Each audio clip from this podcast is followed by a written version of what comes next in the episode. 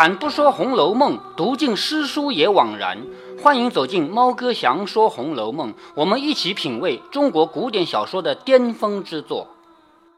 贾宝玉喝了点酒，已经醉醺醺的了。回到贾母这边来呢，贾母就说：“既然你已经喝了酒了，你在外面一天了，就快去睡吧。”就是让贾宝玉回自己的那边。贾宝玉一回到自己的房间这边啊，晴雯就骂他说：“早上你骗我给你磨墨，磨了研了那么多墨，结果你写三个字就跑了，快给我写完。”然后说：“我写的字在哪儿呢？原来已经贴上去了，是晴雯亲自贴的。晴雯这个人手很巧啊。到后面我们会看到，贾宝玉有一件别的国家进贡来的很好的衣服坏了，没有谁能补，只有晴雯一个人能补。所以晴雯这个人手巧的不得了。对了那件衣服是不是呃烧坏的？啊，对，烧坏的。你从哪看到的呀？你在车车里放呃那个的是呃我无意中听到的。啊，以前听录音听到的是吧？啊。就是一一件雀金球烧坏了以后烧了一个洞嘛，别人都不会补，只有晴雯一个人会补啊。这个我们后面会提到啊。晴雯这个人手巧的不得了，所以呢，他不放心别人贴这个三个字，他自己贴，把手还冻僵了呢。这个时候林黛玉来了，宝玉就说：“好妹妹，你别撒谎，你看看这三个字哪一个好？”林黛玉看看上面贴了“绛云轩”三个字，说：“个个都好，怎么写这么好了？明儿也给我写一个匾。”贾宝玉嘻嘻的笑着说：“又哄我呢。”然后就问袭人姐姐呢？好，开始找袭人了。袭人是他最重要的丫鬟吗？怎么可能袭人不在这里呢？没这个可能性。晴雯向里边的炕上一努嘴，宝玉一看，只见袭人合衣，就是没脱衣服，合衣睡在那里，明摆着他是没睡嘛。贾宝玉笑着说：“好啊，太早了些。”于是又问晴雯说。今儿我在那府里吃早饭，哈，别忘了他一早就过去了，是不是啊？到那边去玩的吗？在那那府里，就是在宁国府里。今儿我在那府里吃早饭，有一碟豆腐皮儿的包子，这个包子是用豆腐皮包的，不是咱们现在用面粉包的啊。豆腐皮儿的包子，我想着你爱吃，和甄大奶奶说了。甄大奶奶是谁啊？尤氏。哎，对，尤氏，贾珍的老婆嘛，尤氏。他在宁国府吃到了那么好吃的东西，他想起来这个是我的丫鬟晴雯爱吃的嘛，于是他就跟尤氏说：“给我留着，我晚上要吃，叫人送过来。”就是贾宝玉不能说这个东西是我丫鬟要吃的，你给我送点过去，这个话不能说。凭什么我的东西要给丫鬟吃啊？对不对？所以他说我爱吃的，这个我爱吃的，你给我送点过去吧。那这样的话就骗过了人家，其实他是为了给晴雯吃嘛，是不是？他就问你可吃到了？晴雯这个人很聪明啊，就是既然这个东西是贾宝玉自称他爱吃的，送到这个房间里来，明摆着是给我的嘛，因为我最爱吃，贾宝玉知道的嘛，是不是？晴雯很聪明，但是呢，可惜晴雯没吃到，为什么呢？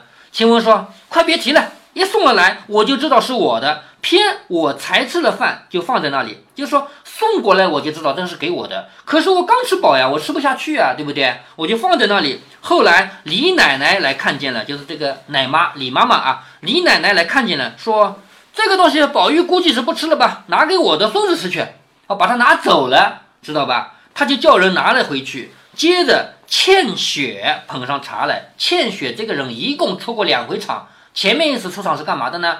就是贾宝玉和林黛玉在一起玩的时候，周瑞家的来送宫花，问他从哪来的呀？从薛姨妈那边来的，是送宫花来的。那就问宝姐姐最近怎么样啊？周瑞家的说。宝钗现在生了病呢，然后贾宝玉说派一个人过去问候她一声，告诉她。倩雪去了。对，就是倩雪去的，是不是？好，倩雪第一回出场就是那次，她去问候的。第二次出场就在这儿，倩雪捧上茶来，因为她是丫鬟，她要捧茶嘛？捧上茶来，宝玉就说林妹妹吃茶。众人就笑着说：“林妹妹早走了，还让的，就是林黛玉已经不在你旁边了，已经走开了。”贾宝玉吃了半碗茶，忽然又想起早起的茶来。就这个茶，他喝了半碗以后，他又想，早上那个茶呢？他就问倩雪说：“早上沏了一碗风露茶，风露茶是谐音，焚怒，枫枫叶的枫是焚遇到的那个焚，怒是怒发怒的怒，焚怒啊。”早上沏了一碗风露茶，我说过那个茶是三四次以后才出色的。这个出色啊，应该念出色儿。北方话，北方管颜色叫颜色儿，知道吗？嗯，色彩是吧？咱们叫颜色色彩，他们叫颜色儿。好，贾宝玉说这个茶要沏了三四次才出色儿的，什么意思呢？咱们这里喝茶啊有一个讲究，说头开不抢，二开不让。什么叫头开不抢，二开不让？茶泡出来的第一开不好喝，一般都是倒掉的。第二开呢，谁都不让，我一定要自己喝，那个茶最好喝。就是茶的头两开啊，第一开不好喝，第二开最好喝，所以叫头开不抢，二开不让。贾宝玉的这个风露茶呢，要沏到三四开才好喝，就头几开是不好喝的。所以早上给他沏了茶，他是没喝。他说这个茶先放着吧，暂时不好喝，明白这个道理吧？他说早上沏了一碗风露茶来，我说过那茶是三四次后才出色儿的，这回子怎么又沏了这个茶来？这个话什么意思啊？就现在你该把那个茶端给我喝了。是不是啊？对，嗯，一开一开，他的一开开是什么？就是倒一杯开水进去之后，把这个开水喝的快没了，只剩这么点了，再倒一杯，这是第二开，然后喝掉再倒，这是第三开，知道吗？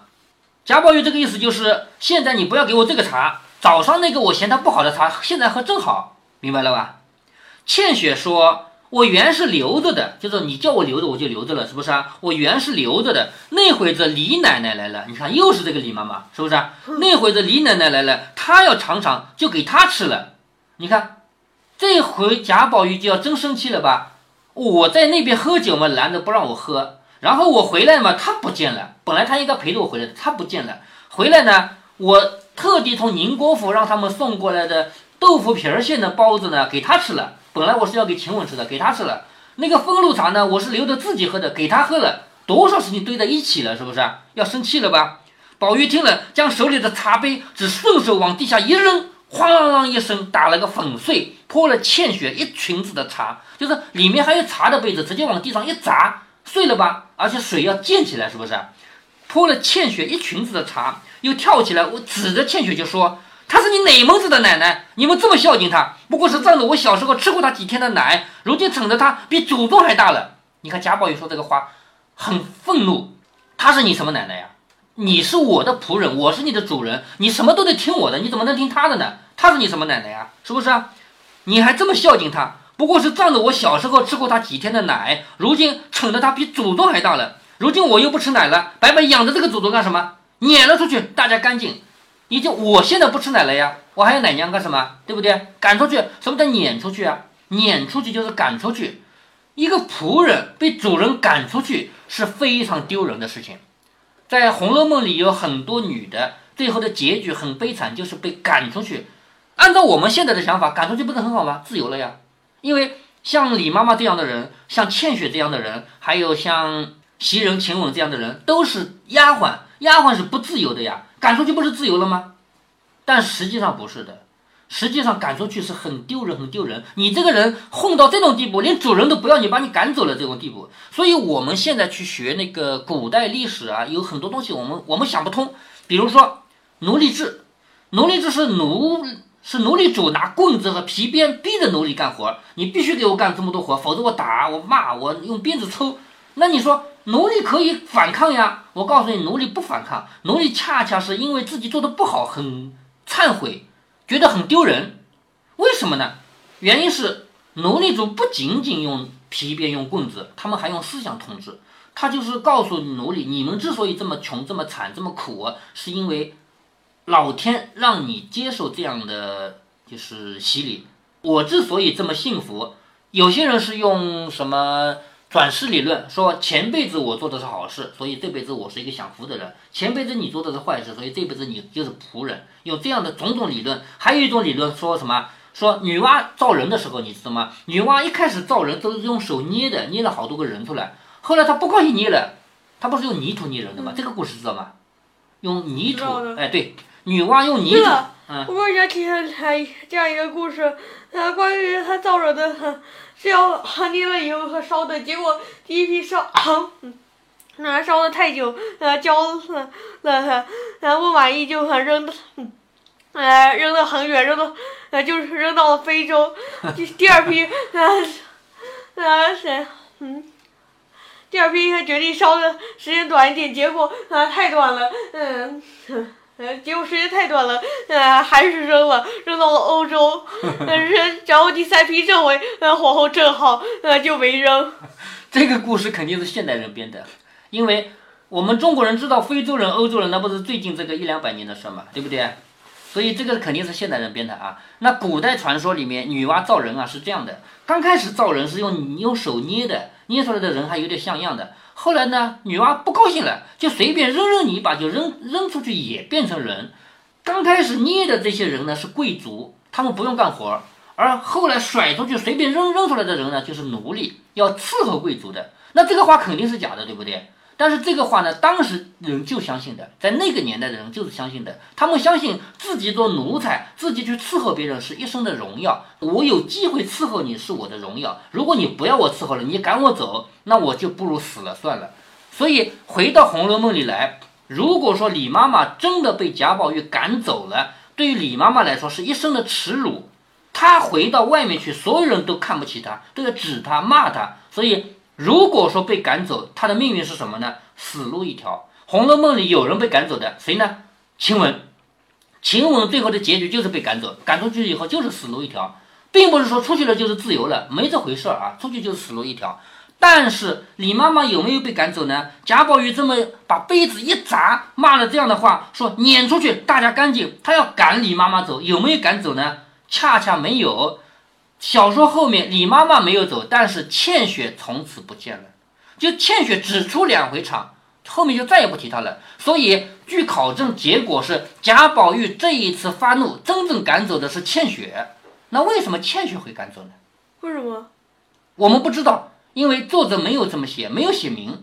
甚至于倩雪究竟有没有赶走，作者也没写明。但是只能知道后面倩雪不见了，而且记得脂砚斋吗？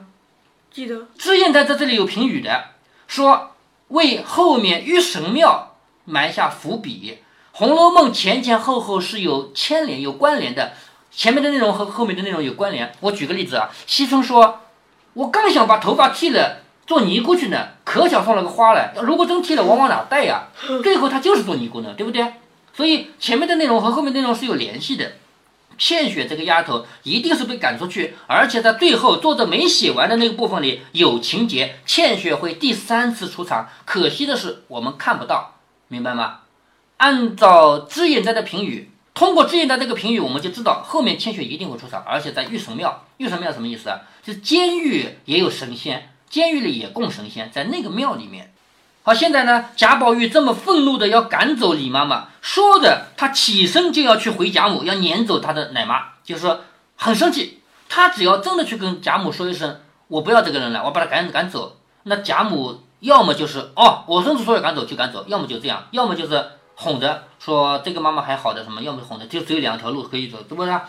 原来袭人没有睡着，你看这里该写袭人了吧？刚才我就告诉你啊，袭人如果刚开始就没有假装睡觉的话，其实这个杯子是砸不了的。如果袭如果是袭人来伺候他的话，他怎么可能让贾宝玉去摔杯子呢？以袭人这样的个性，是不是？所以袭人这时候作者回来写他啊，原来袭人并没有睡着，不过是故意装睡，要引宝玉来跟他玩儿。先闻得出问字啊，问包子啊这些事，他还可以不必起来呢。后来砸了杯子，完了，他必须起来了。主人已经生气到这种程度了，他赶紧起来，于是就来劝解。早有贾母让人过来问怎么回事啊？你别忘了他们睡在一个房子里，杯子砸在地下，砸得粉碎，这个声音贾母会听不见吗？你说呢？不会，哎，不会是吧？所以贾母就早就派人来问怎么回事啊？袭人说：“我才倒了茶来，被雪滑倒了。”袭人把这个责任揽在自己身上，是我。倒茶的时候被雪滑倒了，一失手失了盅子，一面又安慰被雪滑倒是什么意思？就是走在雪地上滑了一跤呀，雪不是滑的吗？他就把这个责任揽在自己身上，没有说是欠雪的杯子被贾宝玉砸了，没说这个。他说我自己倒了茶被雪滑倒了，失手砸了盅子，一面又安慰宝玉说：“你是立意要撵他也好，我们也都愿意出去，不如趁势连我们也都撵了，我们也好。”你也不用愁没好的来服侍你。你看这个叫将军反将一军，你不是要撵他走吗？你连我也撵掉好了，连我们所有人都撵掉好了，留你一个人，反正你也可以找别人来服侍你啊。宝玉听了这个话，才没有言语了，被袭人等扶到炕上，脱了衣服，不知道宝玉口内还说什么，只觉得口齿缠绵，眼眉瑜伽形色。就是说这个时候贾宝玉正是醉了，还在叽里咕噜叽里咕噜说话，但是已经听不清他说什么了，忙服侍他睡一下。袭人伸手从他的项上摘下那个通灵宝玉来，用自己的手帕包好，塞在床褥子下面。好，这里有一个细节，因为那是块石头嘛，如果那块石头就随便放在外面的话，那第二天挂在身上不冷吗？是不是？所以拿下来以后是塞在被子下面的，这样的话第二天挂的时候它还是暖的。这样的话第二天戴的时候就不冰着脖子了。那宝玉左枕就睡了，就是刚靠上枕头就睡着了。彼时，李妈妈等也已经来了。李妈妈不是逃回去了吗？这个时候也来了，一听到醉了，不敢来家触犯，只悄悄地打听他睡了，才放心的走了。李妈妈这个时候最怕，万一这个时候他撞进来的话，贾宝玉正好要骂他呢，是不是啊？好，贾宝玉和李妈妈的这个事情呢，到这儿就告一个段落。接下来呢，就不再详写他们之间的这个关系。但是呢，我们从这个可以看出来，贾宝玉心中。那天因为喝酒的事情，因为包子的事情，因为茶的事情，对这个奶妈是很不开心的。第二天醒来，就有人来回说，那边小荣大爷带了秦相公来拜，还记得吗？小荣大爷是谁？秦相公是谁？呃，小荣大爷是贾蓉吧？嗯，对，秦秦相公呢？秦可卿。相公不是男的吗？那秦钟？哎，对，秦钟。是小荣大爷，就是贾蓉带着秦钟，他和秦钟什么关系啊？他和秦钟就是姐夫什么的。哎，姐夫和小舅子，明白吗？姐夫和小舅子啊，说有人来回，那边小荣大爷带了秦相公来拜，宝玉忙接了出来，领了拜见贾母。好，这边贾母最大嘛，要来拜见贾母。贾母见秦钟形容标致，举止温柔，就说贾母一看，嗯，这个小孩不错，长得也不错，动作也不错，很好，陪宝玉读书是最好的，心中十分欢喜，便留茶留饭，又命人带着去见王夫人等。也就是说，如果他要跟贾宝玉一起念书的话，作为书童的话，也要见见贾宝玉的妈妈，是不是？所以先见了贾母，又命人带他去见了王夫人等。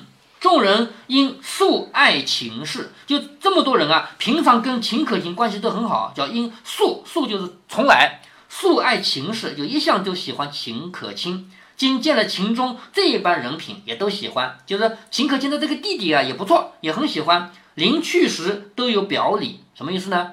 第一次见人都要送礼的，你还记得前面吗？是吧？临去时都有表礼，贾母又与了一个荷包，还有一个金魁星。贾母送的荷礼呢是比较重的，一个荷包，荷包这个东西是干嘛的？你知道吗？知道，就是挂在腰间，里面可以放放东西的。说了一个荷包，还有一个金魁星。金魁星是什么？材料是黄金。魁星是什么呢？魁星就是天上那个文曲星，考试就一定能考上状元的，知道吗？送给读书人送这个不是最好吗？将来你可以考状元嘛，是不是？送了个金魁星，就楚名文心和合之意，就是他读书读得好的意思。又嘱咐他说：“你家住得远，或者有一时寒热饥饱不方便的话，只管住在这里，不必限定了。就是你家远，你要读书的话，每天从家里赶过来，读完了再赶回去，不是远吗？是不是？所以就住在这里吧，就不限定了，只和你宝叔叔在一处，别跟那些不长进的东西们学。好，这个话贾母说出来的啊。”在他们的学堂里读书的人也不都是好人，有些人也是坏小孩。所以呢，你在我们这读书，你就跟你的宝叔叔在一起就好了。那些坏小孩呀，你别跟他们学。可是这个话有用吗？你看后面还打起来了嘛？是不是？秦钟一一答应回去禀知。哦哟，这是第九回打起来的。哎，对呀，这个第八回到这就要结束了嘛，第九回他们就该打架了嘛，明白吗？秦钟一一答应回去禀知，所以禀之就回去告诉他的爸爸。好，这里呢插着写了一下秦可卿的家里，他的父亲就是秦钟的父亲啊，叫秦业。秦业业这个字啊，是我们现在说手写作业是吧？在佛教里面，业这个字跟孽是同样同音同义的。什么意思呢？就你这个人做孽做多了，做坏事做多了，做孽。为什么叫这个名字？秦钟的秦可卿的父亲确实在这里面也是一个比较悲剧的角色嘛。他父亲秦业现任营善郎，就是他父亲呢，也是一个小官儿，叫营善郎，年近七十。你看这个人都七十岁了，夫人早亡，就是老婆早就死掉了。夫人早亡，因当年无儿女，就是他自己的老婆死的时候，他没有儿子，也没有女儿。便向养生堂抱了一个儿子和一个女儿。什么叫养生堂？知道吗？什么叫养生堂？就是孤儿院。你去过孤儿院吗？没。没有啊，我记得我去没带你去吗？孤儿院里有很多，就是要么没有爸爸妈妈的，要么就是爸爸妈妈抛弃了他的什么的，就是那种人。孤儿院里的小孩，养生堂就是孤儿院。就说秦业这个人现在已经年近七十了啊，他的老婆早就死了。当年他老婆还活着的时候也没有儿女，于是到孤儿院去抱了一儿一女回来。谁知抱回来的儿子又死了，就是抱回来一儿一女，那个儿子死了，只剩那个女儿，小名叫可儿，长大了，生的形容袅娜，性格风流，就是后来的秦可卿。也就是说，嫁到贾家来的这秦可卿是从养生堂抱来的，是从孤儿院抱来的。因为与贾家有些瓜葛，故结了亲，许给贾蓉为妻。那秦业到五旬之上，也就是到五十多岁，又生了一个儿子，叫秦钟。老婆死了，不是还有小妾嘛，对不对？也就是说，秦业这个儿子呢，倒是亲生的，是他自己生的，但前面那个女儿不是。因去年夜师亡故，就去年他的老师死了。魏霞延请高明之事，就是还没有空。魏霞就是没有空，霞就是空余时间的意思，还没有空再请一个老师，只好暂时在家温习旧课。正在思量着要跟亲家去商议，送到他家的家属中啊。就说秦业本来就在家里想着，我跟我的亲家说说，亲家不就是贾蓉的爸爸吗？贾珍吗？对不对？他正好要要商量着跟贾珍说，要把秦钟送到你们家来读书。可巧这个时候。宝玉给了他一个机会，是贾宝玉主动提出来的，到我们家来读书啊。这样的话就用不着他去说了，对不对？所以他又知道贾家族中现今私塾的是一个叫贾代儒的，好代字辈的人出来一个了。贾代儒，儒就是读书人的意思。贾代儒乃当今之老儒，儒就读书人，乃当今就是当今读书读的比较多的人。秦钟此去，学业料必尽益。你看。秦业这个人以为儿子到了这里一定能学好好学习的，是不是？说学业料必尽益，成名可望，因此十分喜悦。也就是说，他觉得，哎呀，我儿子有出息了，可以到他们家去好好读书了。结果他也没想到后面会闹成那样的事情，所有人打起来把学校给砸烂了，是不是？只是换囊羞涩，囊就是口袋。宦就是官，当官，他虽然当官，但是他口袋不大，就是钱少嘛。宦囊羞涩，那贾家上上下下都是一双富贵眼睛，就是贾家，你别看他家有钱，但是他们家也只认钱。如果说你秦钟想要来读书的话，虽然说这个家属是不收你的学费的，但是你以为你好来的，你总得送点礼，所以呢。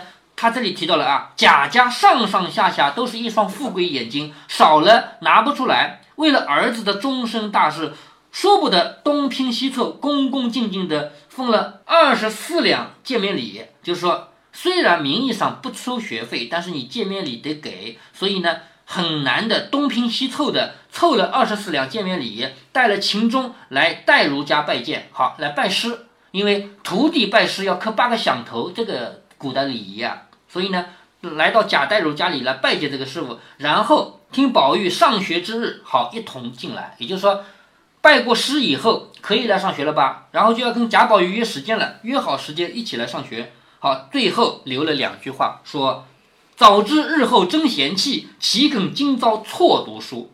这个很好懂吧？早知道以后要真嫌弃的话，哪里肯今天错的来读书呢？是不是？嗯。好，第。八回就到这儿结束了。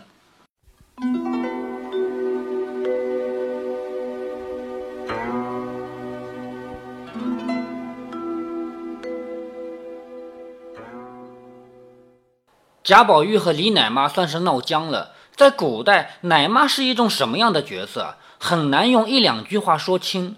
奶妈一定是个仆人，仆人就比主人低等。但是呢，奶妈又是主人的妈妈，主人又要孝顺妈妈。其实，在古代的礼法中，不仅奶妈是个尴尬的角色，有的时候连母亲也是。